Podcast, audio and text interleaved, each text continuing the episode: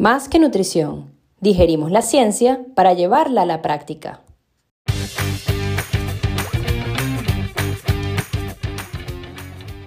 ¿Quieres cuestionar y entender la ciencia para llevarla a la práctica y así mejorar el rendimiento y la salud de atletas, personas activas y población general? Acompáñanos en este viaje de compartir información, donde estaremos conversando sobre nutrición, deporte y salud. Somos Paola y Andrea, dos nutricionistas y además corredoras que comparten la misma pasión, la necesidad de divulgar información veraz, actual y práctica. Aquí hablaremos nosotras y también invitaremos a expertos en diferentes áreas relacionadas al deporte y bienestar para crecer y aprender. Bienvenidos a nuestro podcast, Más que Nutrición. Hola, buenos días. Bienvenidos a otro episodio de Más que Nutrición. Hoy estamos, vamos a estar conversando con el doctor Toto Viviani Rossi. Eh, bueno, en verdad es Enrique Viviani Rossi, pero conocido en las redes sociales como Toto. Él es argentino y toca muchos temas de muchísimo interés en la actualidad. Además, bueno, lo admiramos muchísimo y estamos encantadas, Paola y yo, de tenerte hoy aquí, Toto. ¿Cómo estás?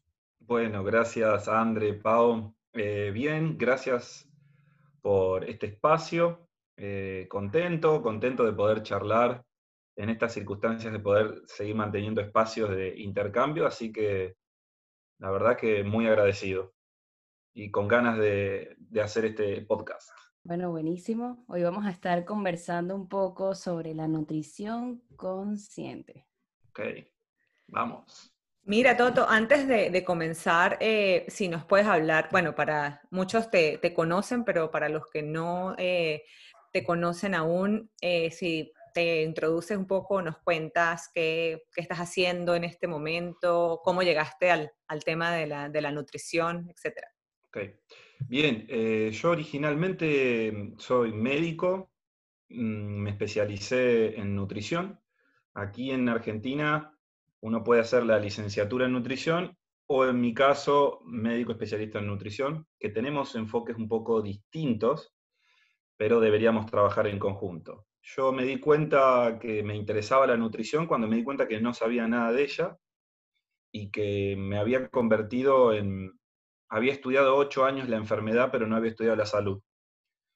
Así que cuando descubrí que no sabía de alimentación, empecé a indagar un poco, me empecé a dar cuenta que me interesaba mucho y que además con la alimentación no solo podía prevenir patologías, sino que a veces podía formar parte del tratamiento de los pacientes, la nutrición, y a veces, en casos muy contados, podía incluso mejorar su cuadro clínico y a veces hasta revertir, ¿no? Entonces dije, wow, yo esto no conozco nada, me interesa mucho y me puse a full, a full, a full a estudiar. Y este camino comenzó allá por el año 2012. Y bueno, ahí empecé a cambiar mi alimentación en lo particular y todo se fue dando. Una vez que, que incorporé ciertos hábitos, me resultaba simple poder comunicarlo, porque en definitiva te contaba lo que yo iba viviendo.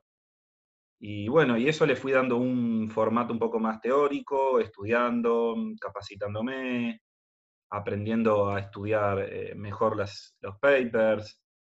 Y bueno, hoy me encuentro de este lado en el que me sigue pasando lo mismo porque lo que yo transmito es lo que hago, pero mm, dedicado un poco más a la docencia. Perfecto. Y además sabemos que llevas una alimentación basada en plantas, ¿no? Siempre fue así. Es.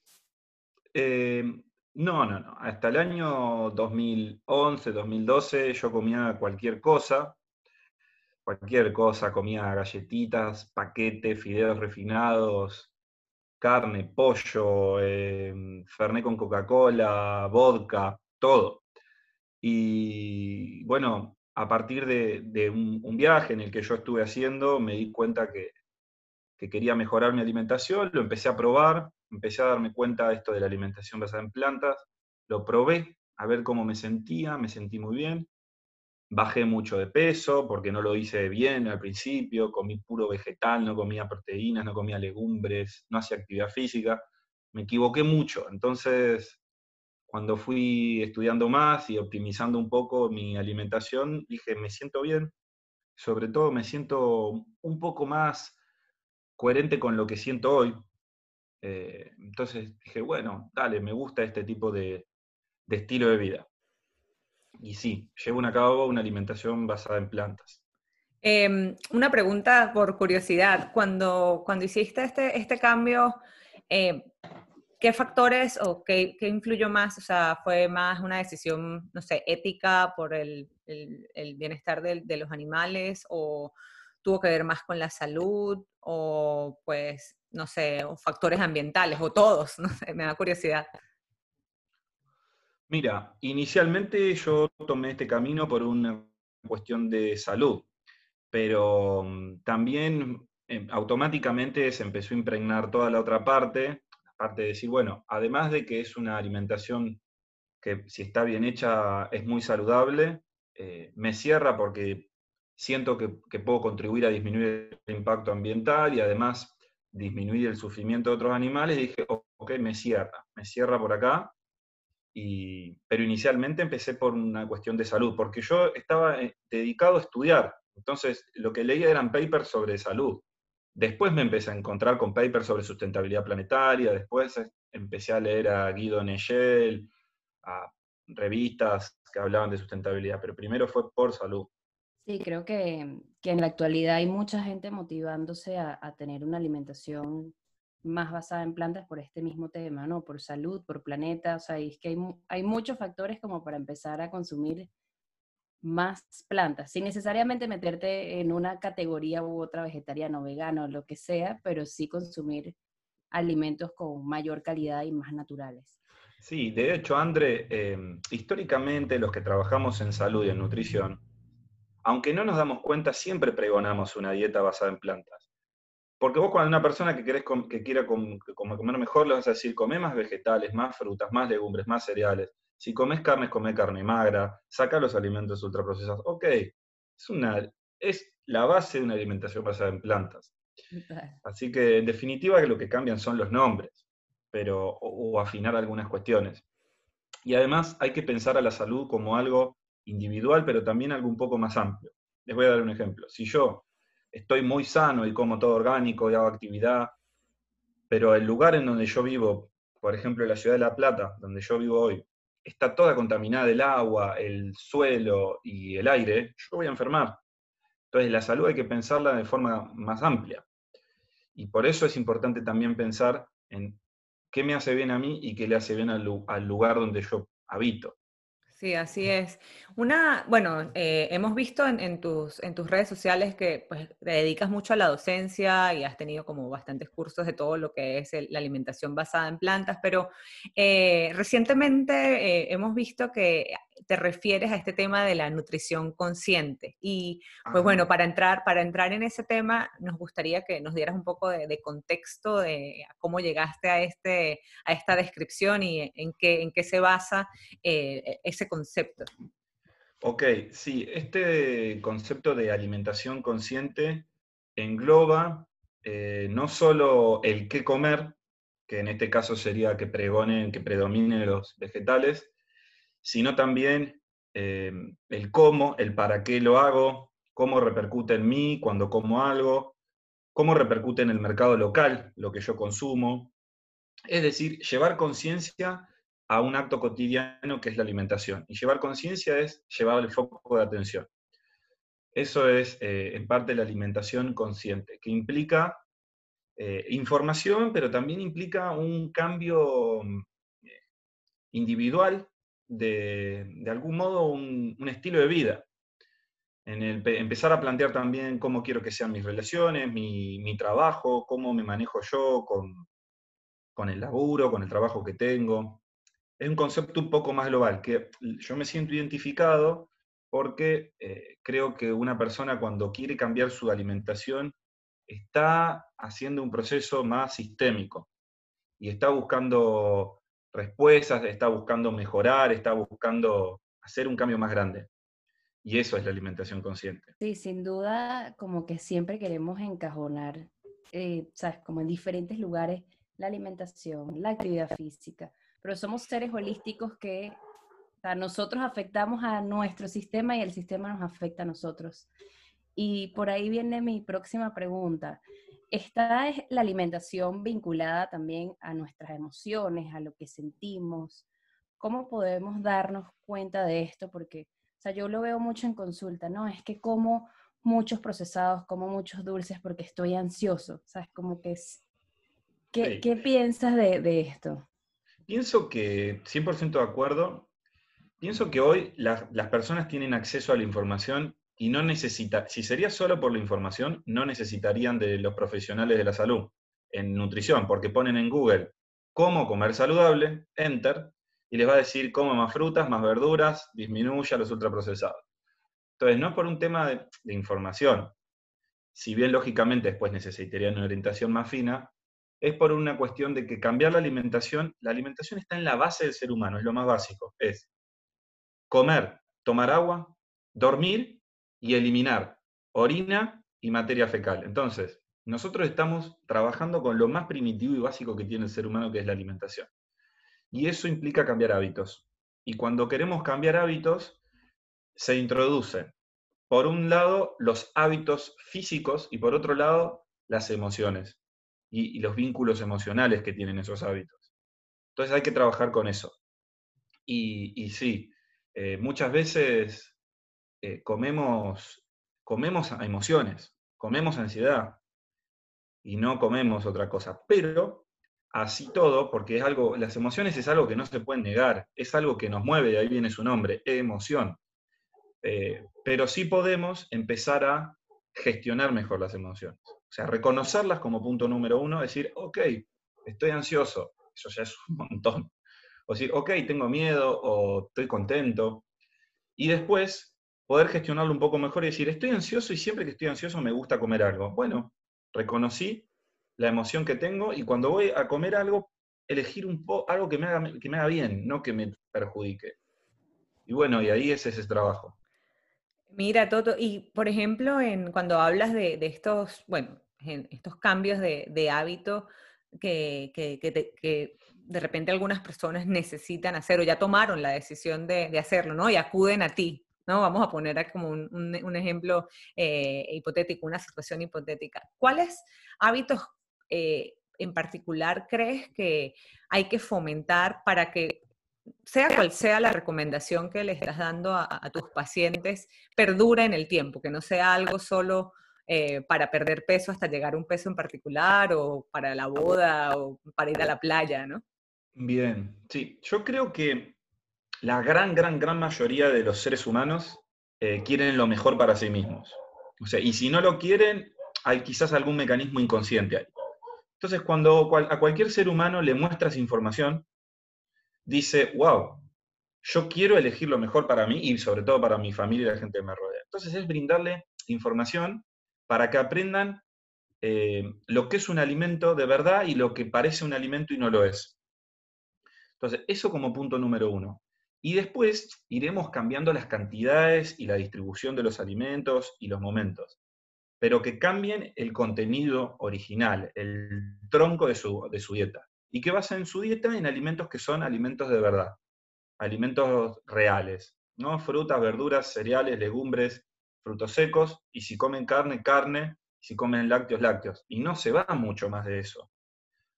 Entonces, que aprendan a elegir los alimentos de verdad. Y después vamos definiendo las personas donde se dan cuenta que han sido engañadas por la industria de la alimentación, hacen un clic y ese clic perdura en el tiempo. Ahora, si nosotros solamente les damos un plan de, alimentación armado y no les explicamos el para qué o el por qué, no va a perdurar en el tiempo, porque tiene un principio y tiene un fin eso. Sí, sin duda. Bueno, ahora me estoy acordando, ayer justamente estaba con un paciente, él es, él es maratonista, y tenemos ya varios años trabajando juntos. Pero desde hace un, tiempo para acá empezó a adoptar como una alimentación como mucho más basada en plantas y me dice la diferencia. O sea, yo antes pensaba que los suplementos, que el pre-workout antes de ir a correr, que todo eso era lo que importaba, hasta que me di cuenta que empecé a consumir alimentos de verdad y es que esa persona cambió, que no les puedo contar. O sea, primero corre mucho más rápido, la composición corporal se optimizó de una manera impresionante, la sensación de él es otra cosa. Y, con esto te pregunto, si es esta alimentación basada en plantas, el futuro, o sea, para el futuro para la humanidad, para nuestro planeta, y por qué lo considerarías? Bueno, eh, no lo sé, pero mi sensación, y está sesgada, está sesgada por mis emociones, pero yo creo que más vegetales y menos animales sí o sí tiene que ser parte de, la alimentación del futuro por un tema de que es insostenible seguir comiendo como comemos, porque producir alimentos ultraprocesados y producir eh, tanta cantidad de carne es insostenible para, el planeta. La utilización de agua, la eliminación de gases como metano, eh, la utilización de recursos. Entonces, yo creo que más vegetales y menos animales seguro va a formar parte de la dieta del futuro y mm, después, lo que se ve mucho, esto que contabas vos, que a mí también me pasa con pacientes, en realidad hay que ver qué comía nuestro paciente antes. Si el paciente comía galletitas ultra refinadas, porquerías, y come más vegetales, se va a sentir increíble. Pero no es que sea la alimentación basada en plantas, digamos, sino que dejó de comer porquerías. Porque también me ha tocado ver y acompañar procesos de que comían porquerías y comen dietas omnívoras, pero bien planificadas, y también se sienten bárbaros.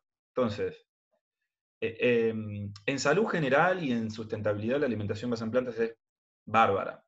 Pero en rendimiento deportivo es más eh, un empate, digamos. O sea, la alimentación basada en plantas bien hecha y una alimentación omnívora bien planificada, a las dos les va bien y hasta ahora parece que rinden lo mismo. Entendido. Y ahora que, mencionas el tema del, rendimiento deportivo, em, no sé si nos puedes hablar eh, de, cierto modo qué consideraciones en, particular debe tomar un, un atleta que quiera comenzar a tener una alimentación basada en plantas y que de hecho quieras eh, ser eh, vegano. Eh, ¿Qué consideraciones en particular desde el punto de vista nutricional tiene que seguir este atleta para hacerlo bien? ¿no? De repente, como dijiste tú al principio, cometiste muchos errores. puedes hablar también desde tu experiencia en, ese caso. Me equivoqué en casi todo. bueno, primero mm, los nutrientes básicos de cualquier eh, persona que decía ser vegana o, basar su dieta en plantas, que es cubrir su vitamina B12, que hay que hacerlo o con alimentos reforzados o de forma exógena con una suplementación. Después, eh, los nutrientes críticos de toda la población general, es decir, vitamina D, que se puede cubrir tomando sol y si por X motivo no toma sol, como cualquier persona de la población general, tiene que hacer uso de la suplementación pero en realidad el 90% de la población lo podría cubrir tomando sol. Entonces, B12, vitamina D, y después dedicarse a lo específico del deporte, es decir, la cantidad de hidratos de carbono que va a necesitar y el requerimiento proteico que va a necesitar, que será mayor si son deportes de fuerza y potencia y será un poquito más bajito si son deportes de tipo endurance o resistencia.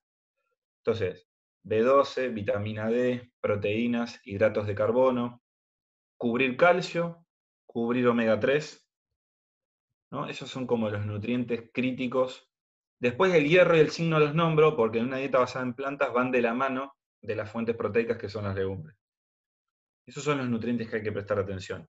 Los errores más frecuentes en deportistas que hacen dietas basadas en planta es que comen súper bien en calidad, pero se la pasan comiendo mucho vegetal y mucha fibra en detrimento de comer lo más denso tipo hidratos y proteínas. Entonces ahí es donde uno pierde peso, por ejemplo. Que me pasó a mí, yo entrenaba, me costaba ganar masa muscular. Claro, no comía la legumbre suficiente, no comía el cereal suficiente, me pasaba comiendo unos bowls así enormes de, ensaladas, porque es súper sano y rico, pero ¿dónde estaban mis, mis hidratos y mis proteínas? Sí, creo que, eso suele pasar, que bueno, dices, bueno, voy a hacer este cambio, voy a comer más, más plantas y voy a comer solo vegetales y me olvido también de, de los hidratos, de las proteínas, que al final es el que te va a dar el sustento para tu masa muscular, dependiendo del... Claro, hay, hay, las leyes de la termodinámica son leyes, o sea, si sale más de lo que entra, vas a perder peso. Y cuando uno tiene una dieta tan alta en fibra, sin proponérselo, suele hacer planes hipocalóricos. Mm. y, no pasa hambre porque está comiendo todo el día. Por eso cuando se comparan las poblaciones basadas en plantas con las poblaciones omnívoras, son más delgadas, porque comen más volumen de fibra y tienen una saciedad. Una saciedad intestinal, porque están estiradas las, tripas, y una, una eh, saciedad central, porque de la fermentación de la fibra, los ácidos grasos de cadena corta van por sangre y producen saciedad central. Entonces tenés más saciedad cuando comes más plantas.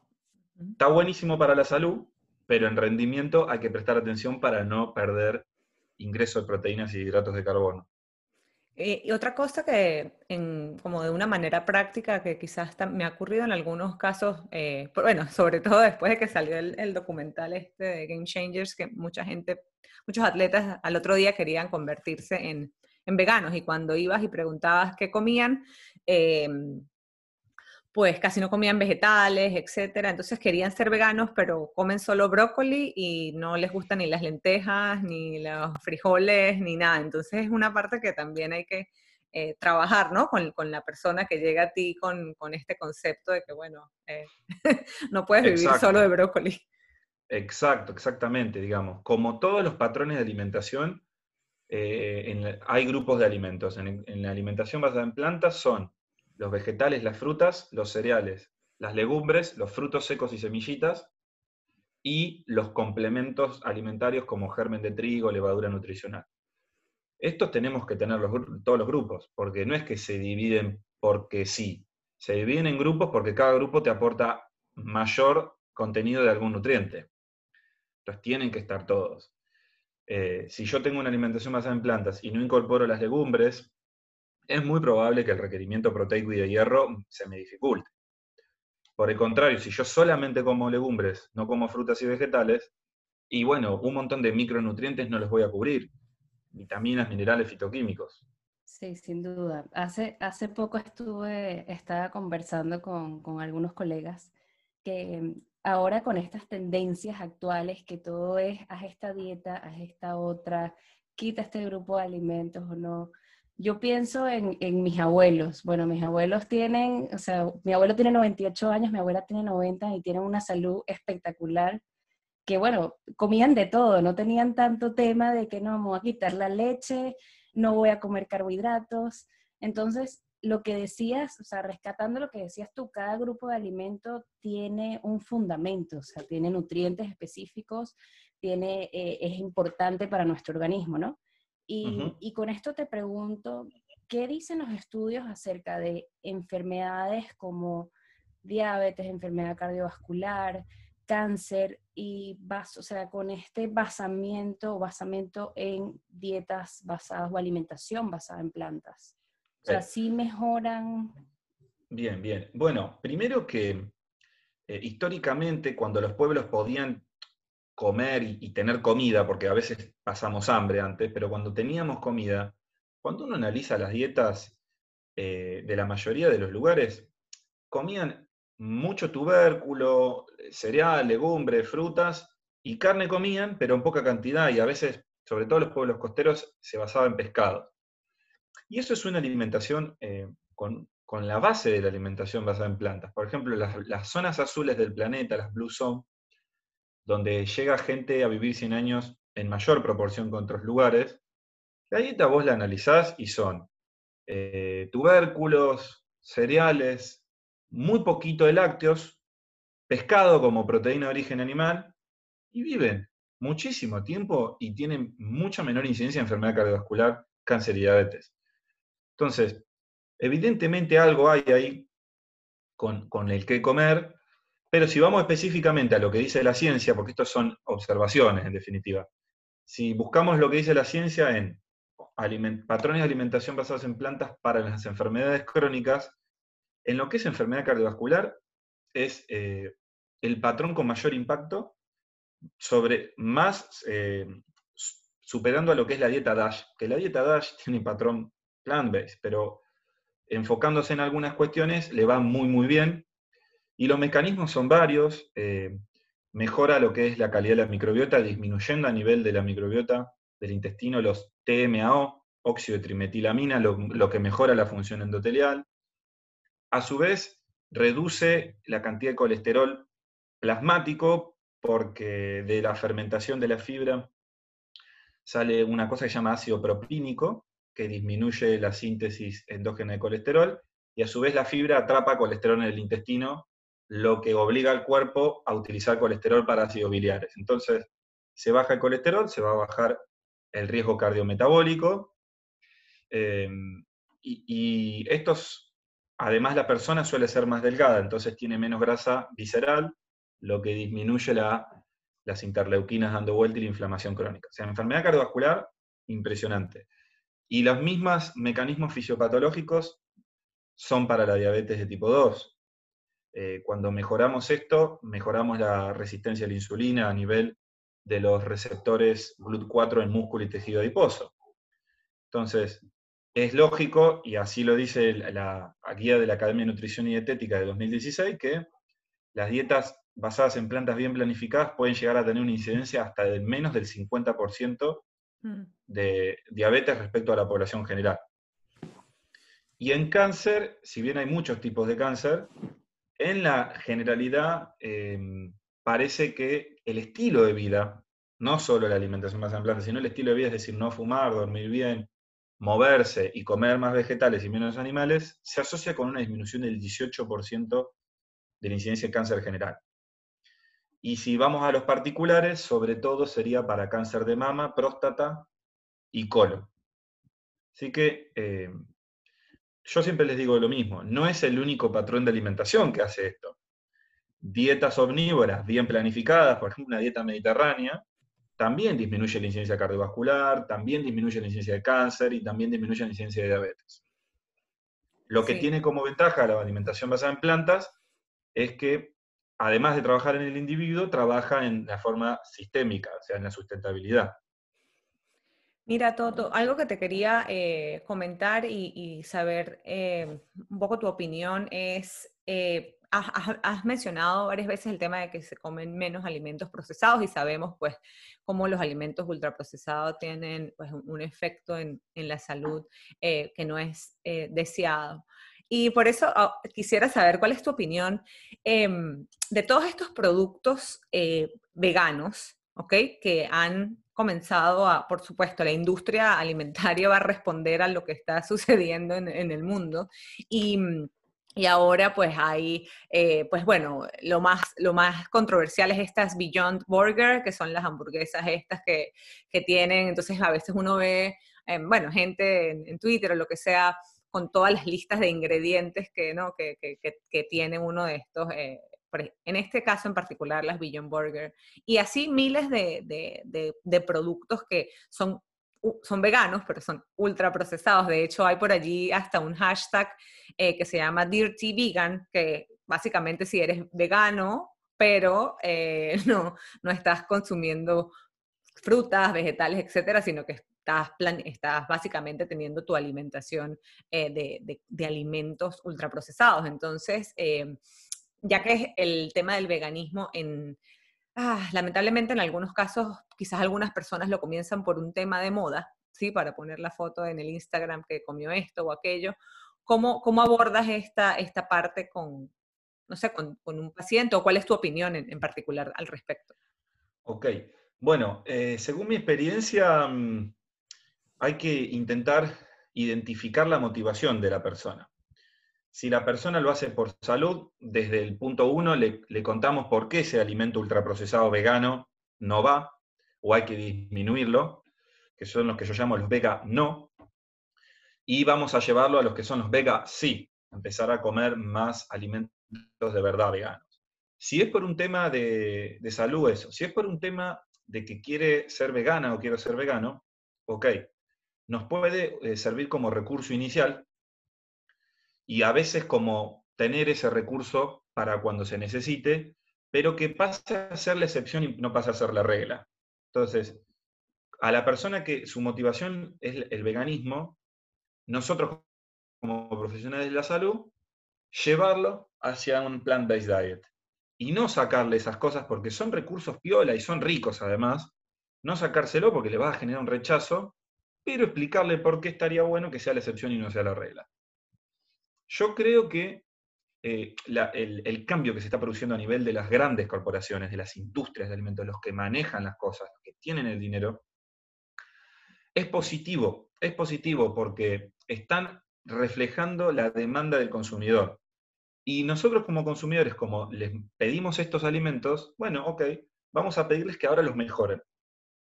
Entonces, está la Aviñón, que es pura porquería y que tiene cualquier cosa, como también están las leches vegetales de pésima calidad. Bueno, ya las tenemos, es un montón. Ni nos imaginábamos que Industria Láctea iba a sacar leches vegetales. Las tenemos, vamos a mejorarlas. Vamos a mejorarlas. Eh, es necesario que las industrias acompañen este movimiento, porque son los que realmente tienen peso grande. Y muchas veces eh, vemos a la industria como un enemigo, que, ojo, en algunas ocasiones vamos a decir que pudiera serlo, pero también es nuestro, puede ser un buen, buen aliado y más bien, ¿sabes? haría falta más profesionales como nutricionistas que puedan ayudar a formulaciones que sean de menor impacto, que sean de mayor calidad. Bueno, Paola y yo venimos de la, de la industria alimentaria, las dos trabajamos en, en, en craft un tiempo y era, es como sopesar, como que bueno, sí, quizás hacen muchas cosas por desconocimiento, por ahorro, quién sabe cuáles son sus motivaciones, por tema económico, pero también llevarlos por el camino de, bueno, vamos a hacer mejores productos, ¿no? Y, Exacto, además, además, Andre, el, el mercado hoy exige y demanda alimentos de calidad. Entonces, si las grandes corporaciones de la, de la industria alimentaria hacen alimentos de calidad, lo van a vender, porque la gente lo va a comprar. Eh, también, si bien eh, alentamos a que la industria alimentaria haga este cambio para bien, también está bueno siempre tener conciencia del comercio local, para que puedan los dos ir creciendo de la mano, porque em, si nosotros queremos hacer un cambio en la sustentabilidad, necesitamos consumir más los, los, eh, alimentos locales. Yo, por ejemplo, vivo en el sur del continente americano. Si yo quiero comer una ananá, una piña, que hicieron en el norte de Ecuador, y de eso, de, para que llegue a Argentina, la verdad que tiene una huella terrible a nivel de sustentabilidad. Entonces, pregonarlo, el comercio local forma parte de la alimentación consciente, que además ayuda al desarrollo de pequeños productores, y además eso es un diálogo que vos tenés con el, con el productor que no existe con las grandes corporaciones, es decir, contame qué hiciste y te va a decir, mira, yo hice esto, le puse menos pesticida o no le puse, intenté combinarlo con tal cosa para que mejore la calidad del suelo. Eso es impagable. Pero bueno, como, como es mucha información, la industria alimentaria también se necesita para acompañar todo este movimiento. Y después, a medida que uno va tomando más conocimientos, bueno, quizás hacer un contacto con el comercio justo local en donde uno vive.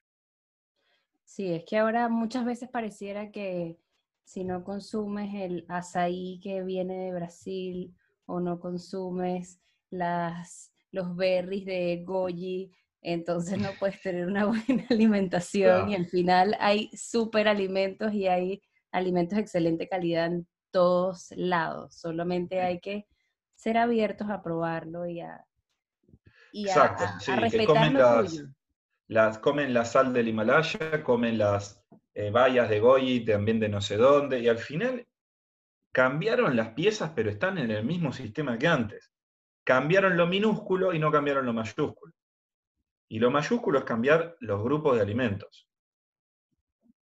Totalmente.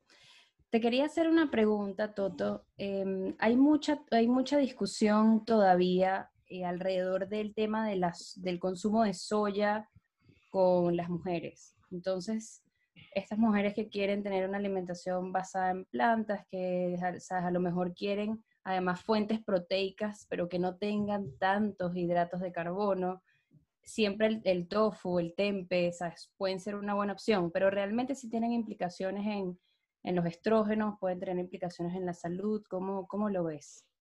Bueno, em, los estudios que, he leído yo y disponibles hasta el momento, o sea, las revisiones sobre esto, hacen referencia a los conocidos fitoestrógenos. Los fitoestrógenos son un estrógeno de origen vegetal que no son iguales a los estrógenos humanos, difieren en su composición química y que em, eso hace que se unan con distinta intensidad y a distintos receptores estrogénicos en el cuerpo. Entonces, las revisiones muestran que por el contrario, lo que suele decir el Vox Populi, que aumenta la incidencia de cáncer, de mama o de útero, por el contrario, o sale neutro o disminuiría la incidencia de cáncer de mama y cáncer de útero.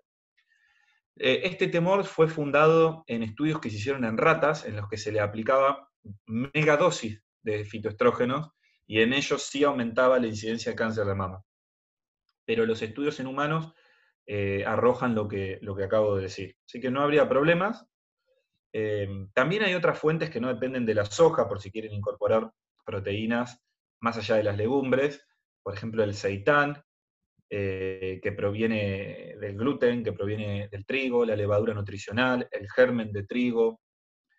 Son fuentes. Y ahora vienen aislados. Ahora se viene una época en la que es todo mucho más simple. Vienen aislados o mm, texturizados de garbanzo, texturizados de porotos negros, aislados de proteínas de arveja. Ya hoy es otro juego el que estamos jugando. No es el, uy, no sé qué comer, y ahora es el hijo que comer. Sí, eh, eh, tienes toda la razón y sobre todo eh, lo que dices, la disponibilidad de, productos ahora es otra cosa. yo recuerdo que en, la ciudad donde, donde yo vivía en, Venezuela, había una persona que era vegetariana y era vegetariano, pero él siempre hacía el, bueno, él le decía el gluten, ¿no? Al, al, al seitán, y bueno, hacía todo el proceso, etcétera. Es un tremendo proceso para prepararlo. Tremendo laburo. Es un, sí, ¿no? Es bastante laborioso, pero, pero sí, ahora vivimos otra, otra realidad. Sin embargo, pues hay, hay veces que, sobre todo en, el, en, la, en la, parte eh, quizás de los atletas y esto, que son personas que quizás no tienen o bueno, en, en, sus horarios pues no, no tienen como que demasiado tiempo eh, o son perezosos para cocinar o no tienen no, ciertos, ciertas destrezas. Em, ¿Cómo, o bueno, qué, qué tipos de, de, sí, de, de, skills o qué tipo de, de, destrezas en la cocina crees que sea importante eh, desarrollar o que la gente mejore para que tome como mejores eh, o haga mejores alimentos como que ¿sabes? Con que cubran todos los, nutrientes cuando hacen dietas veganas. Bien. Bueno, em, primero es que cuando cambian la alimentación, cambian los lugares donde se compra comida. O sea, como antes íbamos a la carnicería y al supermercado, ahora serán tiendas naturistas y dietéticas eh, y, y, verdulerías, ¿no? Principalmente. Entonces, aprender a comprar en otro lado. Y después, depende, yo hay distintos tipos de deportistas. Los deportistas que ni les importa lo que comen, si vos les decís comer 450 gramos de esto, lo van a comer. Esas personas es muy simple, porque decís, tenés que comer 200 gramos de lenteja. Ok, 200 gramos de lenteja. Ni les calienta el sabor, nada. Pero lo que veo yo como práctica es que mm, utilicen los recursos para aprovisionarse de la parte proteica, porque lo otro es fácil de conseguir. Es decir, para un deportista, eh, comer hidratos de carbono, es decir, hervirse un arroz, una papa, comer fruta, va a ser simple, porque no necesitas casi ningún recurso, o hacerse una ensalada va a ser simple. Lo que le va a costar y es más laborioso es consumir su proteína, que hay que eh, dejar en remojo la, legumbre, cocinarla, que quede sabrosa. Entonces, que se aprovisionen de, de proteínas. En mi caso, lo que hago yo, que estoy todo el día trabajando, para poder hacer eso, me la traen a mi casa, la proteína. Me traen los bifes de seitán, me traen empanadas de soja texturizada, hamburguesas de garbanzos, fideos de legumbres. ¿no? Entonces pongo a hervir un agua, tiro fideos, un chorrito de aceite de oliva con levadura nutricional y como. Aprovisionarse de la proteína es como, en mi experiencia, el tip más importante. Y el resto lo completan fácil. Comerán frutas, comerán frutos secos así como vienen, harán una ensalada. Eso. Y después hay recursos de la práctica. Vos decís, bueno, a veces no tengo, me quedé sin todo esto que me traen a mi casa. Em, pongo a hervir unas lentejas, en 20 minutos se hierven, las proceso con un mixer de mano o mini pimer y me tomo una sopa. Y fin, a veces esas cosas también te salvan. Eh, Toto, y otra cosa que nos gustaría es que, como que, creo que la hemos mencionado en, creo que en el, capítulo que, en el episodio que hicimos eh, con Sabrina, pero como para volverlo a dejar claro allí, sabes que hace mucho tiempo como que la gente decía, si eres vegano o vegetariano, cada alimento, sea, cada cada vez que te sientes a comer tiene que haber eh, una leguminosa, un cereal, una grasa, sabes, como que todo tenía que estar en ese momento para como, complementar una fuente a la otra. Y luego ese concepto fue cambiado y básicamente lo que se dice es que si, si completas el consumo de todos esos aminoácidos a lo largo del día es suficiente. ¿Nos podrías como dejar esto claro si es así o, cómo, cómo lo ves? Sí, es así. Eh, desde el año 1993, la Academia de Nutrición y Dietética de Estados Unidos dice que la complementación proteica se puede dar a lo largo de 24 o 36 horas. Y eso se debe, la explicación fisiológica es muy simple. De los 20 aminoácidos hay 8 esenciales. La mayoría de los alimentos de origen vegetal tiene los 8, los tiene, pero hay algunos que tienen en poca cantidad. Por ejemplo, las legumbres tienen un poquito menos de metionina. Tiene, pero menos. Cuando vos comes esa proteína, se degrada, adipéptidos entran por el intestino y de repente te quedan los aminoácidos en tu sangre. Se llama aminoacidemia o pool de aminoácidos circulantes. El cuerpo ya tenía un backup de aminoácidos. No es que estaba en cero y vos le diste la legumbre. Ya tenía aminoácidos, como cuando comemos glucosa, ya tenía glucosa en la sangre. Entonces lo que hacen los aminoácidos que entraron es rellenar. Y va por la sangre, la aminoacidemia, y va a los tejidos. Si por ejemplo yo hice bíceps y el bíceps quiere generar nueva masa muscular, toma de la sangre su aminoácido y, forma las proteínas musculares. Entonces, no, se no es que si no comes en ese momento esos aminoácidos te va a faltar, no, porque ya tenías pool de aminoácidos, tranquilo. Y a lo largo del día vas rellenando los aminoácidos que faltan con otras comidas. Eh, este mito surge en 1971 con un libro de la que se llamaba la, la dieta para el planeta, ¿no? Y, fue un error, ella se ratificó con el tiempo, dijo, no, esto no es así lo que dije, pero ya había sido inculcado el mito y bueno, era muy difícil de sacar. Así que sin problemas, la complementación proteica se da de forma natural en 24 horas en una alimentación basada en plantas.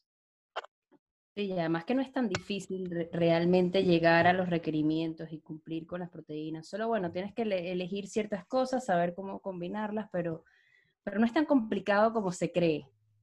No, no, no, no es, no es complicado. Ah, en mi experiencia, la gran mayoría eh, lo cubre sencillo. Hay dos tipos de pacientes que hay que prestar más atención y es donde más hay que saber, que son los deportistas que están en descensos de peso, en el que uno hace un plan de déficit y le sube las proteínas.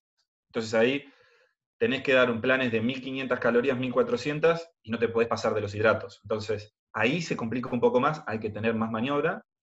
Y después el otro, deportistas eh, bodybuilder, o sea que grandes cantidades de ganancia que necesitan capaz que 200 gramos de proteína, 180, 160. Ahí son los únicos dos que hay que saber un poco más. El resto es realmente eh, simple de cubrir. Me imagino que con los bodybuilders eh, haces mucho vano de suplementos, ¿verdad? O sea, de quizás algún aislado de proteína o algo así para que puedas llegar a las cantidades. Bueno, eh, depende, depende, a veces sí. Em, hay algunos bodybuilders que si les das de comer acerrín, comen acerrín, y si les das de comer ladrillos, comen ladrillos. Esas personas no tienen problemas en comerse en una comida 400 gramos de legumbres. Lo que sí hacemos es buscar estrategias para que no se la pasen comiendo. Entonces, se las das en formatos de humus o de paté, de, y ahí sí se comen sus 400 gramos de legumbres y ahí están incorporando 100 gramos de proteína. Eh, buscar las formas, o por ejemplo, eh, incorporar panificados en base a harinas de legumbres y no de cereales para subir las proteínas. Esas formas se buscan. Tofu, que es una forma fácil de incorporar proteína. Pero si mm, no son de, tolerar estas ingestas alimentarias, hoy en el mercado disponemos de aislados proteicos vegan increíbles. No solo de soya, sino de pi, de arvejas, de combinadas, o sea, arveja con amaranto, arveja con arroz, de papa. Eh, ahora vienen unas de proteínas de hongos, uh mycoprotein, Así que esto estaba empezando, recién va a haber proteínas de lo que se imaginen. Sí, la, micoproteína, bueno, no sé si eso, esa empresa es de acá del Reino Unido, Corn, entonces yo la, pues, la primera vez que la vi fue acá y venden, eh, ¿sabes?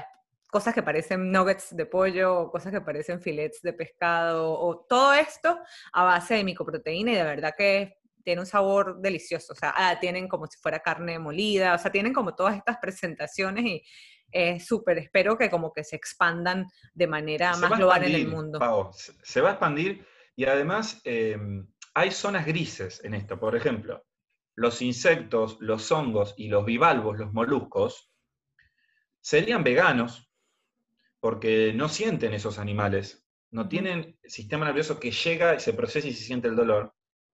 Y cuando vos hablas de la calidad proteica, son proteínas completas. Entonces son la misma, la misma calidad proteica o el score de aminoácidos que las proteínas animales, que siempre históricamente estudiamos, pero son veganas.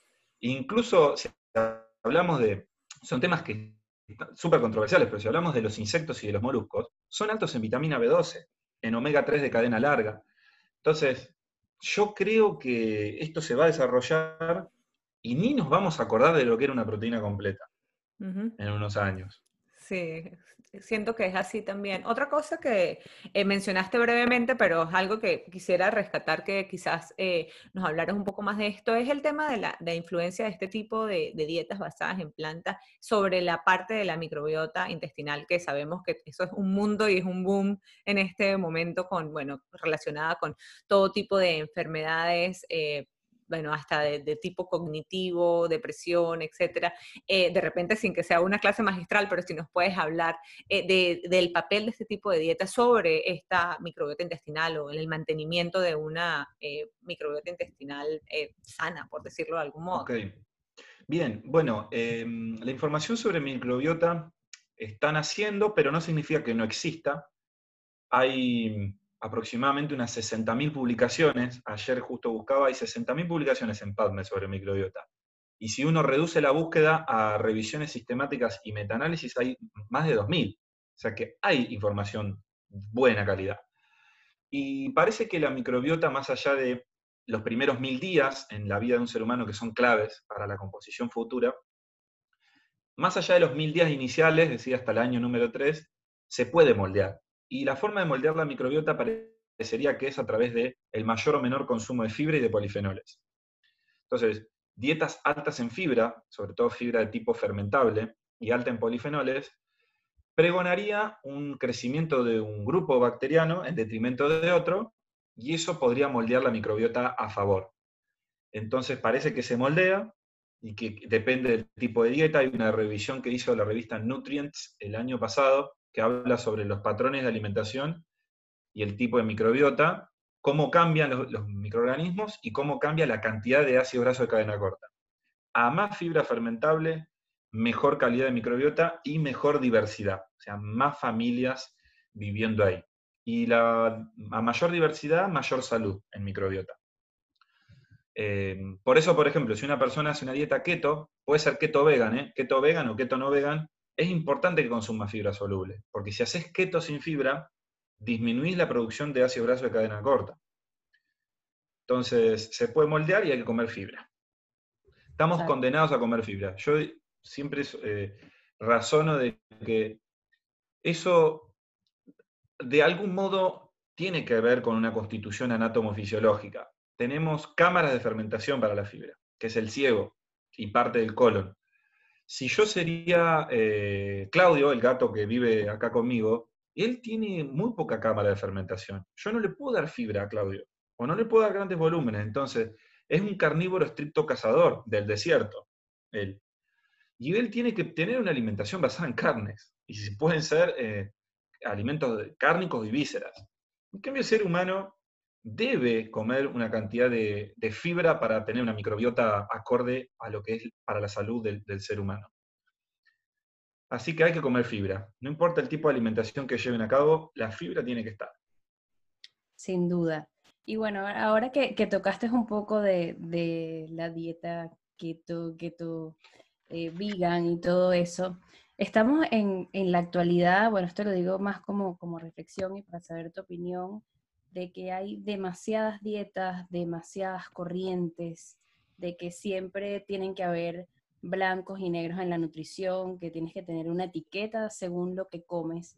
Pero también estamos viendo otro movimiento que, bueno, a mí también me tiene un poco sorprendida porque además nace de muchos nutricionistas, que es el tema de las antidietas, de comer todo lo que tu cuerpo te pida, de que no, no hace falta seguir ningún requerimiento, de que porque tienes que eh, ir a, una persona que te haga un plan de alimentación. Entonces, bueno, quería saber tu opinión sobre, sobre estas dos vertientes. Por un lado, estos grupos que están dividiéndose por las 500.000 y un dietas y que una de ellas es la panacea o la mejor, y por el otro lado, estas personas que dicen, ¿para qué vamos a tener una dieta? Come lo que te dé la gana que eso es lo que te pide tu cuerpo. Entonces cuéntame un poco. Eh, por un lado es que mm, históricamente el humano le gustó creer en la magia. Históricamente, siempre hubo alquimistas y hoy eh, los alquimistas han mutado a influencer y a, y a dietas y a... Entonces, tenemos como eso de surrealismo que nos gusta creer en la magia y por eso siguen existiendo cosas así. Pero también ha crecido la ciencia y la nutrición hoy es una ciencia. Entonces, hay que basarse en la información científica. Eh, hay distintos patrones de alimentación que funcionan y funcionan para características individuales de momentos puntuales. La dieta keto puede ser un recurso muy válido para el descenso de peso, pero no lo va a ser para un deportista de ultramaratón en el que necesita grandes cantidades de hidratos. La dieta plant-based puede ser excelente para salud cardiovascular, diabetes y cáncer, pero quizás para una persona con terrible eh, disbiosis inicialmente es una pésima elección por la cantidad de fibra que le vas a aportar. Entonces, hay que hacer contexto, punto uno. Y punto dos, eh, o sea que los patrones de alimentación pueden servir, depende del contexto. Lo otro es que el método antidieta es, eh, surge de, entre varias cuestiones, de, ir contra lo establecido, ir contra lo que me imponen, ir rebelarme ante el sistema y que se entiende porque vivimos, eh, vivimos bajo muchísimas presiones de, cosas en este sistema, pero eh, la nutrición es una ciencia y lleva años de estudio y hay muchísima información que, que hay que aplicar en la práctica. O si yo me baso en la antidieta y como mi cuerpo me pide todo el día comer azúcar, voy a comer azúcar, es una locura. Eh, por eso hay que aprender a elegir, digamos. El ser humano tiene una virtud y una desventaja, y es que tiene conciencia de sí mismo. Tener conciencia de sí mismo es una desventaja porque a veces la pasas horrible. Yo lo veo a Claudio, que parece que no tiene tanta conciencia en muchos momentos del día, y la pasa bárbaro, toma sol, no se preocupa por nada y yo estoy todo el día estudiando, estresado. Pero la ventaja es que el ser humano con la conciencia de sí mismo ha logrado saber qué es mejor y qué es peor, por ejemplo, en la dieta, en la alimentación. Y tiene que hacer uso de eso. Entonces, hay que hacer alimentaciones planificadas, con un margen de maniobrabilidad, pero alimentaciones planificadas. Si yo digo, ah, voy a comer lo que me pide el cuerpo, y solamente como frutas, voy a tener terribles déficits nutricionales. Y la fruta es un alimento increíble pero no puedo tener una alimentación 100% basada en frutas. ¿eh? Tengo que tener una alimentación mucho más completa. Sí, bueno, es como que yo pienso que en, nuestra, en, el campo en el que nos desempeñamos, particularmente todo depende, depende de la persona que tengamos enfrente. o sea, no, no creo que, para mí no es posible alinearme con algo en particular si hay sea, como que está el abanico de cosas y que la persona que tengo enfrente quizás se va a beneficiar. Eh, hablemos de que quizás una persona que sea súper obsesivo-compulsiva tenga tendencia a desórdenes en la alimentación, quizás esa persona el enfoque será distinto a otra que de verdad em, no tenga ningún, ningún tipo de este tipo de cosas y, quiera hacer una dieta, no sé, porque quiere ir a una competición, competición de estas de bikini. Entonces esa persona se va a tratar totalmente distinto. Entonces una vez más como que depende. Para mí es difícil esto de blancos y negros y a veces me siento así como abrumada todo el mundo peleando, pero bueno, es algo con lo que hay que lidiar ahora, ¿no? Sí, pero totalmente. Eh, a mí me pasa que me mandan publicaciones de influencers que hacen eh, dietas keto o dietas antidietas. O... Yo digo, mira, la verdad que ni me lo mande, porque primero que no lo voy a leer, y segundo, yo no creo que sea de bandos separados. Digamos, yo en mi consultorio utilizo estrategias que no son plant-based. Constantemente las utilizo. Y, a veces utilizo 100% plant-based. Hay que adaptarse al contexto, hay que adaptarse al contexto de la persona. Eh, lo que sí vamos a estar todos de acuerdo, los que trabajamos en salud, es que queremos que la persona esté más saludable. Entonces, habrá que buscar la estrategia. Por eso la nutrición y la medicina, además de ser una ciencia, es un arte, porque hay que adaptarlo. No es tan blanco y negro. Sí, hay que comerle uno porque tiene proteína. Ok, pero si no puede digerirlas porque tiene una disbiosis, eso no lo podés aplicar y tendrá que comer pollo. Así es. O tofu. Así es. Em, bueno, Toto, para ya ir casi eh, culminando, eh, pues no sé si de alguna forma nos puedes eh, resumir que, no sé, algunos tips para, para, que nosotros, nuestros oyentes o los pacientes se acerquen más a una alimentación consciente, como la definiste al principio. ¿Cuáles serían estos como tips generales que, podrías darnos? Bueno, decirles que la alimentación no es todo en la vida, pero sin una buena alimentación el resto de las actividades se dificultan mucho. Por lo tanto, que en algún momento de tu vida te vas a hacer frente con la alimentación. Y si cuando te hace frente a la alimentación y querés, eh, o te resuena el, mundillo de la alimentación consciente, de que intentes escuchar tus necesidades internas, qué es lo que te dice tus emociones, tu sentir de ese momento y tus necesidades físicas y que intentes llevar un poco de coherencia a eso. Eh, y después que te, que te asesores con un profesional idóneo cuando tomes una decisión, para que no te pase lo que me pasó a mí, de que estuve años teniendo una alimentación consciente y comía mal. Porque comía todo natural, pero lo comía mal distribuido y malas cantidades. Eh, que es posible que hoy disponemos de información científica para poder llevar a cabo dietas bien planificadas basadas en plantas y mm, que, vayan por eso que sienten, que vayan por eso que sienten, que lo lleven a cabo, porque mm, cuando vos comés y te sentís tranquilo con lo que estás comiendo, hagas lo que hagas, la decisión alimentaria que tengas, eso es impagable. Eso no te lo cuentan. Cuando vos te sentís tranquilo y coherente con lo que comés, es impagable. Que no tiene sentido que la comida y la alimentación sea un estrés más en no carga emocional. sí, tiene que ser algo, para disfrutar. Tiene que ser rico, que te den ganas de hacerlo, que te relaje, que te den ganas de compartirlo. Pero bueno, hay, hay un trabajo que todos tenemos que hacer, que es el trabajo de aceptación, de tolerancia, de, acompañar. Te voy a dar un ejemplo. Yo este domingo eh, es el cumpleaños de un amigo, probablemente eh, se haga una, pequeña comida, mi amigo y yo, ¿no? Ok. Eh, él quiere comer un asado de carne. Y yo tengo distintas formas de abarcarlo. Decirle, eh, no comas carne, o decir, che, mira, vamos a sumarle a eso que vos vas a hacer un matambre a la pizza de seitán que yo voy a llevar. Que me lo traen a mi casa, no lo voy a cocinar yo, me lo traen hecho. Y ahí estás integrando. Y la otra persona no se siente invadida, prueba lo que vos le llevás, está todo bien, somos amigos, nos queremos no por la comida, queremos por otra cosa. Y acompañas el proceso y sin darte cuenta, empezás a contagiar. Entonces, eh, vas a una reunión y llevas lo que vos comés rico y no a ver, comés esto que lo otro que estás comiendo es malísimo y te va a matar antes. Comés y si no comés está todo bien. Entonces, naturalmente fluye. Es simple. Sí, sí, sí, excelente recomendación. Em, te queríamos preguntar para, bueno, para nuestros oyentes si querían, si estaban interesados quizás en hacer uno de tus cursos, em, si nos puedes dar la información de, dónde, dónde buscarlos, dónde tenerlos. Ok. Bueno, yo doy eh, dos tipos de cursos. Cursos para población general a través de mi centro de nutrición que se llama CENI, C-E-N-I, Centro Educativo de Nutrición Integral.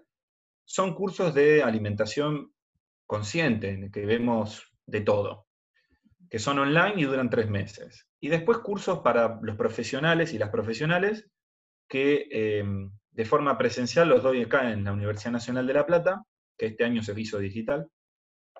Y después, eh, de forma online, hay dos cursos. Uno que es el de Plant-Based Diet por la, por la, plataforma Nutrinfo y otro que va a salir hoy publicado, que es eh, Plant-Based Diet en Deportes, que también va a salir por la plataforma de Nutrinfo.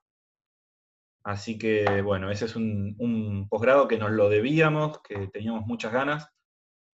Eh, lo que nosotros intentamos dar en las capacitaciones para profesionales es, más allá de hablar de la alimentación basada en plantas, actualizar cierta información. Por eso en los posgrados no hablamos solo de veganismo, hablamos de crono, cronobiología, cronodisrupción, eh, red S de los deportistas, eh, anemias del deportista, eh, fisiología, que son todas cosas que vamos a abordar, por ejemplo, en este alimentación basada en plantas y deportes.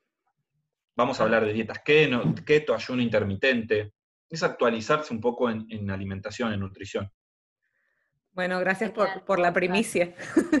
No, ahí, nada, ahí nos, brillaron los ojos a, las dos, ¿no? A ver, este, cuando comienza. Y cuando vean el plantel docente, va a estar Sabrina invitada, va a venir a hablar de fútbol, va a estar Lucho Espena, hablando de deportes de equipo, Carlito Jorquera de Chile, eh, va a estar Karina Salazar de México, va a estar Marcela Manuza en B12, bueno, Fernando Luna. Salimos fuerte. Ah, bueno, va a estar excelente. Este, ya, ya nos, nos eh, veremos la, publicación y, bueno, trataremos de formar parte allí de, bueno, de la primera corte, como dicen a veces. Mira, eh, Toto, bueno, ya para finalizar, siempre hacemos esta pregunta a todas las personas que invitamos eh, y no tiene nada que ver con nutrición y, y va así. Si tuvieras que elegir una cualidad de tu personalidad o un hábito que tengas y recomendarlos a los demás, ¿cuál o cuáles serían y por qué? Ok, eh, una cualidad de la personalidad o un hábito. O ambos, como, como quieras. Mira, eh, de una cualidad de mi personalidad que me ha llevado a, tener ciertos logros, pero también me, lleva a estresarme mucho, es eh, ser tesonero, o sea, ser, insistir y enfocarme casi con la totalidad de mi energía física y mental para un proceso. Eso me ha llevado a tener mm, ciertos logros, pero también a eh, ceder mucho de mi tiempo individual. Entonces, estoy todo el día en eso. Quizás lo puedo relacionar eh, a que mm, si uno encuentra algo que le apasiona, eh, también le va a pasar lo mismo, según mi experiencia. Vas a estar todo el día trabajando en ello porque para vos no, es tan trabajoso, pero hace que tu tiempo libre se reduzca drásticamente. Así que no me siento en, condiciones como de, dar más que eso. Lo que parece que es bueno de algunos aspectos míos también tiene su contrapartida negativa. Y como hábito en mi alimentación en particular, para mí y lo que me ayuda a mí es eh, tener planificado mi desayuno, por ejemplo. Yo saber que voy a desayunar siempre lo mismo, de hecho, acá me está esperando, yo siempre desayuno un licuado. A mí eh, me ayuda a comenzar bien mi día, porque ya lo empecé bien. Si yo empezaría desayunando galletitas ultraprocesadas, es como que dije, ya la cagué, que se venga lo que se venga. En cambio, tener planificado mi desayuno hace que yo, en, general, eh, comience bien mi día. Y a este licuado lo planifiqué en su momento con tiempo y sé que yo me tomo esto y cubro 30 gramos de proteína, mis omega 3, mi calcio, y como que me relajo y digo, ok, en ese desayuno ya tenía un montón de cosas que necesitaba. Maravilloso ese tip, lo tendremos en, en, cuenta. y bueno, lo de insistir, sin duda, creo que si no insistimos en lo que queremos, no logramos lo que, lo que soñamos, ¿no? Hay que trabajar por eso. Sí, hay que, hay que estar permanentemente en eso, hay días que vas a estar más motivado, hay días que menos, pero estar permanentemente trabajando por la causa, por la causa de uno. Toto, nos encantó tenerte hoy con nosotras. De verdad, un placer conocerte, aprender un poco de ti. Creo que fue, nos diste información maravillosa. Esperamos tenerte de nuevo en otra oportunidad y bueno, conocerte en persona cuando esta pandemia lo permita. Nos a encontrar quizás en un congreso o algo así. Así, seguramente así sea. Ojalá, gracias a ustedes por la escucha activa, por el interés, por generar estos espacios que les sirvan a otra persona. Así que el agradecido soy yo. Y ojalá que en el congreso que nos encontremos sea este que se suspendió, que se iba a hacer en Holanda, de nutrición deportiva. Así que quizás el año que viene podamos estar todos ahí y pasarla fenomenal, además de aprender sobre nutrición deportiva. Así es. Seguro. Bueno, Toto, un placer. Chao. Gracias. Adiós, adiós. Esto fue Más que Nutrición. Suscríbanse y compartan este podcast si les gustó. Hasta el próximo episodio. Chao.